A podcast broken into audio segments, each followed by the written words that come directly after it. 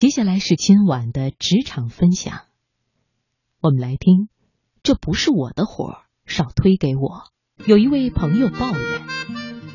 我一直是个好员工，但是最近真是越来越恨“能者多劳”这个词了。因为自己在公司里属于资深员工，他熟悉各种工作流程，一些新同事就总会偷懒儿。拿自己手头的活儿求助于他，其实很多事情他们自己尝试一下、思考一下也能做出来，但是总觉得让我帮忙会便捷很多。时间长了，这种烂好人的包袱让我越来越累。但是我们公司特别讲求团队精神，如果跟老板抱怨，我又怕影响自己的形象和升职空间。能者多劳这个词，有时候像是懒汉发明出来忽悠能干者的。许多职场人都埋怨过这种尴尬情况：明明不属于自己工作职责的事，帮吧，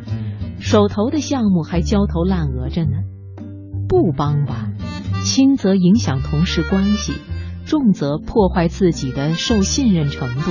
影响职业发展。于是问题就变成了：我明明是个爱岗敬业的好员工，应该也可以拒绝这些分外事，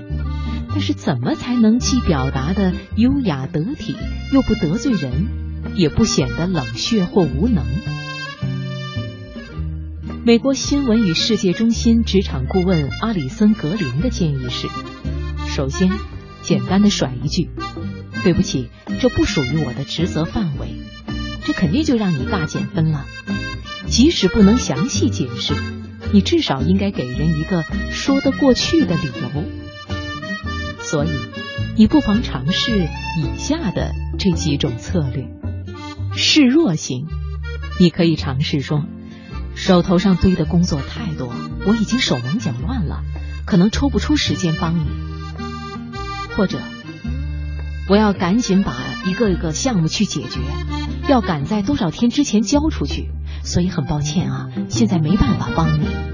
或者完成了这个项目，我再帮你看看。引导性，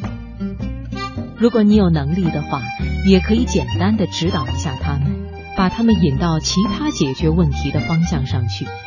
比如，你试试打开服务器上的某某文件夹，应该会有一些过去的模板。如果问题太复杂，不是几个文件可以说清楚的，你可以说：“我主要负责的不是这个方面，你最好先问一下谁谁谁，你看他知不知道。”当然了，这两种说法是否适用，就要看你的工作角色了。假设你是财务总监，要是来了个人请教你怎么修改网站，这当然没有问题。但是，如果你只是一个小小的助理，领导让你去做这事儿，你还是乖乖的自个儿先去找清楚这是谁的职责，然后让他来解决吧。诉苦型，老板也并不是不能拒绝的，但是你要更讲求技巧和时机。比如，在他经常让你做分外的活，或者露出这种苗头时。你要抢先表示，我是很乐意做这些事的，可是现在手头的项目已经太多，因为处理其他的杂事，原本的进度大大延后了。我怕这样下去会影响整个团队的进展。你甚至可以以退为进，实在没有更适合的人选的话，或许我应该先把手头的项目搁置一下。重新调整工作的优先权和做事顺序。当然，做这种表态的前提是你真的很忙，或者表现出很忙的样子。一边在电脑上打游戏、刷淘宝，一边诉这种苦，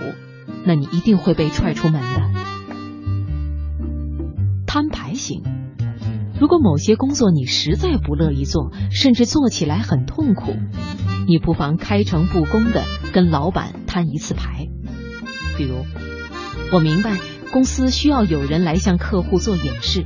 这件工作非常重要，我也很希望能帮上忙。但是我确实不是合适的人选，我也实在抽不出更多时间来提升这方面的技能。阿里森格林也提醒，